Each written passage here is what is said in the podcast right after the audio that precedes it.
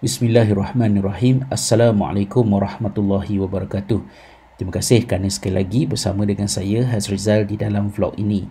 Meneliti silent pedagogi ataupun pedagogi senyap yang terkandung di dalam hadis-hadis Nabi sallallahu alaihi wasallam sentiasa merupakan sesuatu yang fascinating yang menarik perhatian untuk kita teliti kerana banyak yang kita boleh belajar daripada Uh, tokoh guru sepanjang zaman kita ini iaitu Nabi sallallahu alaihi wasallam.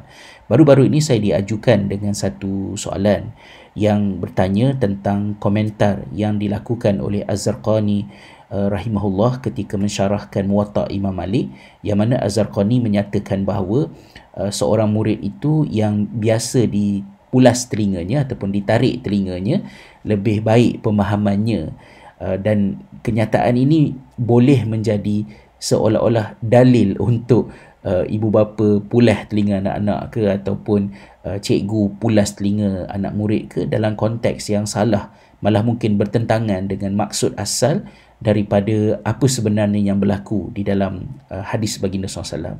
Jadi apabila saya meneliti riwayat yang uh, dimaksudkan itu disebutkan di sini Ha, ini kenyataannya. Wa qad qila innal muta'allim idza tu'uhida uh, fatla udhunihi kana ad'a li fahmihi ataupun kalau dalam Fathul Bari uh, azka li fahmihi antara yang lafaz yang disebutkan dinyatakan ini dikatakan uh, seorang murid itu jika biasa di dipulas telinganya maka adalah lebih baik uh, pemahamannya. Jadi apa sebenarnya yang berlaku? Ini adalah merujuk kepada Uh, peristiwa yang berlaku di antara Ibnu Abbas radhiyallahu anhuma dengan Nabi sallallahu alaihi wasallam. Kita tahu uh, ramai di kalangan para sahabat cuba sedaya upaya untuk merekodkan, memahami secara terperinci bagaimanakah ibadah baginda dan sebahagian daripada mereka memanfaatkan hubungan peribadi yang ada seperti Aisyah radhiyallahu anha sebagai isteri baginda dan juga Ibnu Abbas radhiyallahu anhuma. Maimunah isteri Nabi SAW radhiyallahu anha adalah merupakan ibu saudara kepada Ibnu Abbas. Jadi bila tiba giliran Rasulullah untuk bermalam bersama dengan isterinya Maimunah, Ibnu Abbas uh, mengambil kesempatan untuk bermalam bersama dengan mereka. Dan kita boleh uh, memahami daripada um, nas-nas yang diceritakan ini uh, Ibnu Abbas pada masa itu ialah seorang budak kecil kerana Rasulullah SAW dengan Maimunah tidur dalam keadaan uh, mengikut arah uh, pembaringan tersebut manakala Ibnu Abbas pula melintang jadi kita boleh imagine lah maknanya bagaimanakah saiz Ibnu Abbas pada masa tersebut. Jadi apabila Nabi SAW bangun mengerjakan uh, Qiyamulail ya, pada waktu malam, uh, Ibnu Abbas telah bangun sama dan menyertai solat baginda. Tetapi Ibnu Abbas sebagai kanak-kanak kecil itu telah berdiri di sebelah kiri baginda.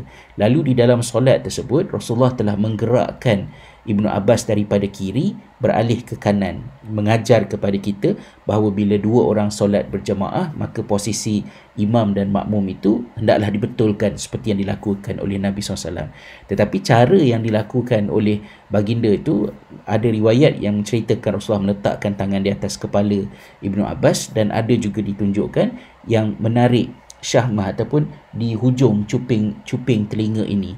Tetapi kita perlu faham uh, apakah konteksnya hal itu dilakukan. Misalnya kita lihat di dalam uh, riwayat yang uh, dikemukakan oleh Muhammad bin Nasr uh, zada Muhammad bin Nasr ya fa'araftu annahu innama sana'a dhalika liyuannisani biyadihi fi dhulmatil lail dan uh, aku tahu sesungguhnya Nabi SAW buat macam tu kerana baginda menyantuniku dengan tangannya pada waktu malam. Jadi ia bukan satu hukuman tetapi ia adalah merupakan satu gesture yang yang bersifat kasih sayang kan dan kita lihat juga misalnya dalam lafaz ini faja'altu idza aghfaitu akhadha bi syahmati udhuni dan um, Ibnu Abbas ini apabila berada dalam keadaan yang mengantuk um, masa semayang tu maka Rasulullah SAW telah uh, menarik cuping uh, telinga beliau.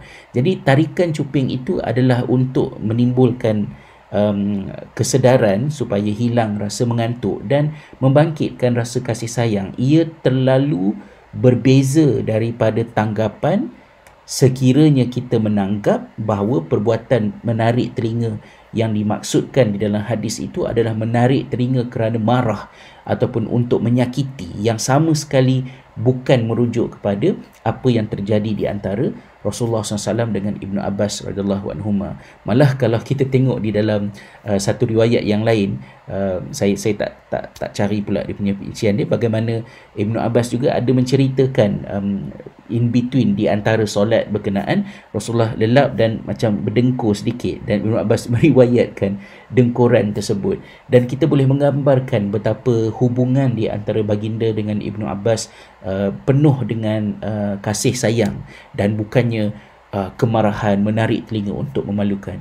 Kalau saya lah saya membayangkan alangkah indahnya zaman kanak-kanak saya kalau uh, saya ada peluang untuk solat malam dengan seorang seperti Nabi sallallahu alaihi wasallam dan telinga saya ditarik uh, di, di di di dibuat begitu untuk saya uh, sedar uh, berbanding dengan pengalaman dipulah telinga di hadapan kawan-kawan uh, di sekolah sesuatu yang terlalu jauh konteksnya daripada apa yang diungkapkan di dalam riwayat ini. So itulah di antara perkara yang ingin saya kongsikan di dalam vlog ini uh, untuk kita sama-sama mengambil teladan agar kita meletakkan dan terus meletakkan keyakinan bahawa uh, kasih sayang adalah merupakan satu modal besar untuk menjayakan pendidikan yang meneladani Nabi sallallahu alaihi wasallam.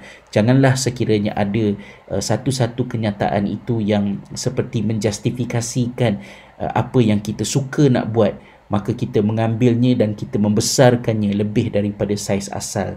Maka ulasan yang dikemukakan oleh Az-Zarqani itu bahawa budak yang biasa dipulas telinga lebih pandai perlu difahami bahawa budak yang disantuni yang ada hubungan yang seintim itu seperti yang dilakukan oleh Nabi SAW kepada Ibnu Abbas itulah yang menjadikan seorang itu boleh tak banyak pun sikit lah mengambil kefakihan Ibnu Abbas radhiyallahu anhuma sebagai guru umat ini meneladani daripada guru utama kita iaitu Rasulullah sallallahu alaihi wasallam. Selamat Hari Guru. Terima kasih. Kita bertemu dalam vlog yang selanjutnya.